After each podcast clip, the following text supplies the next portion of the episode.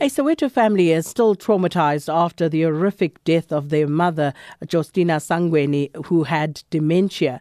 Now, she was attacked and burned by community members on Friday while she was apparently on her way to consult with a spiritual healer. Now, a video of the attack in which the voices of men insulting her can be heard, and uh, this went viral on social media over the weekend. The family, however, says that uh, she was attacked because she was wearing a traditional healer's attire and the community believed that she was a witch. This report by Ditaba Tsotetsi.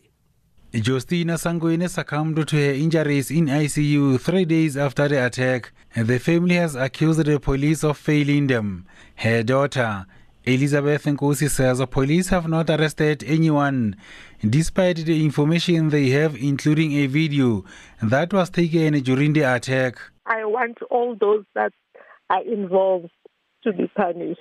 I want all those involved. Even if you spit on her, they must be punished. Because it's bad. She was badly bent. Badly bent. No one's supposed to act like this.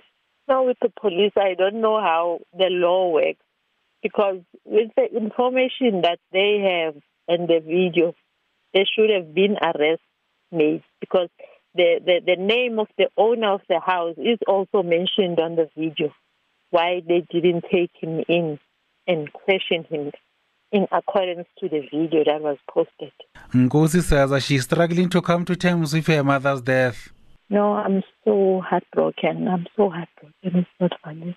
If you watch the video, you can see that she's not well. She was not answering. She told them if they gave her a chance to explain herself, you know, maybe we wouldn't be here now. CRL Rights Commission Chairperson Professor David Mosoma has condemned the attack. We condemn this incident as CRL Commission because it demonstrates um, the lack of uh, moral compass in our community. When you look at the um, the video uh, that uh, has run uh, viral, she was pleading for mercy, but they could not understand and really be compassionate to her to the extent that they brutally abused her and bent her, almost left for dead, and she passed on at the hospital.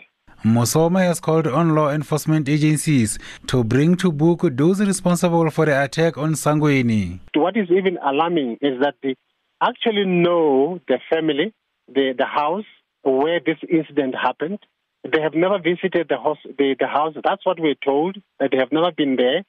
And they called the, the, the husband to, uh, to come, and uh, they instructed him to come with his wife, but he came to the um, police station without his wife, but they never followed it up, uh, whether that allegation is true or not.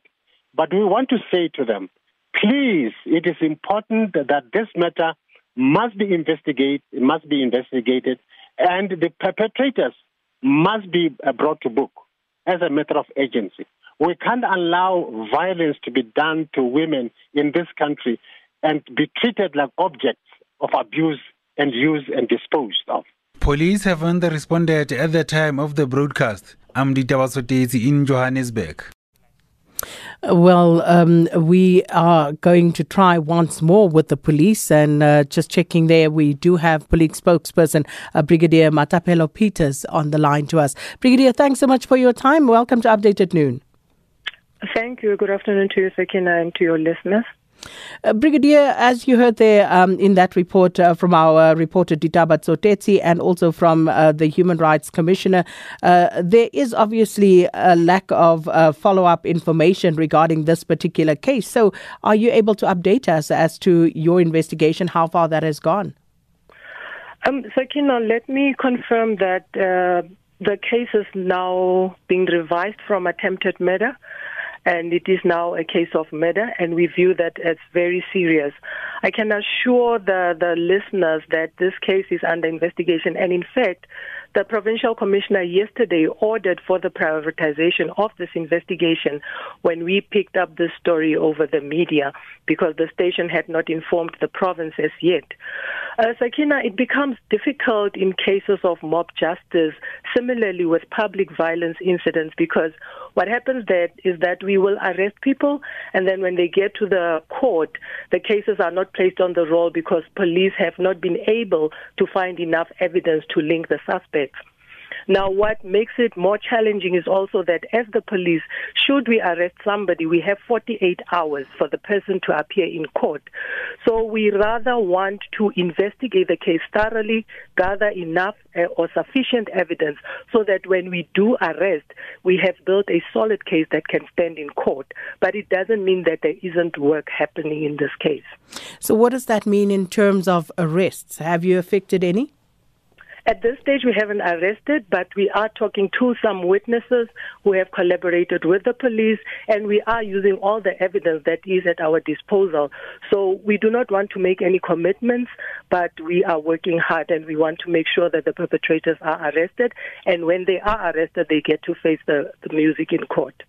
And with regard to the video that has gone viral, um, is that something that uh, the police are also having a keen look at at this point? It is definitely part of the evidence that is being collected. It will definitely assist the investigation. However, in terms of, because I think the video was taken prior to the incident of the attack on the woman, or rather the, the setting her alight, the deceased Mrs. Sangweni. So what we do need then is also collaboration from the people who might have witnessed the incident to give us names and be able to say that I saw Mathapelo uh, pour petrol over the deceased, and then that's something that we can work with. And um, at this stage, um, is there any indication as to how many suspects the police uh, would possibly be looking at? Unfortunately, at this stage, Sakina, that's not something that I can confirm. We are relying on evidence and witness information.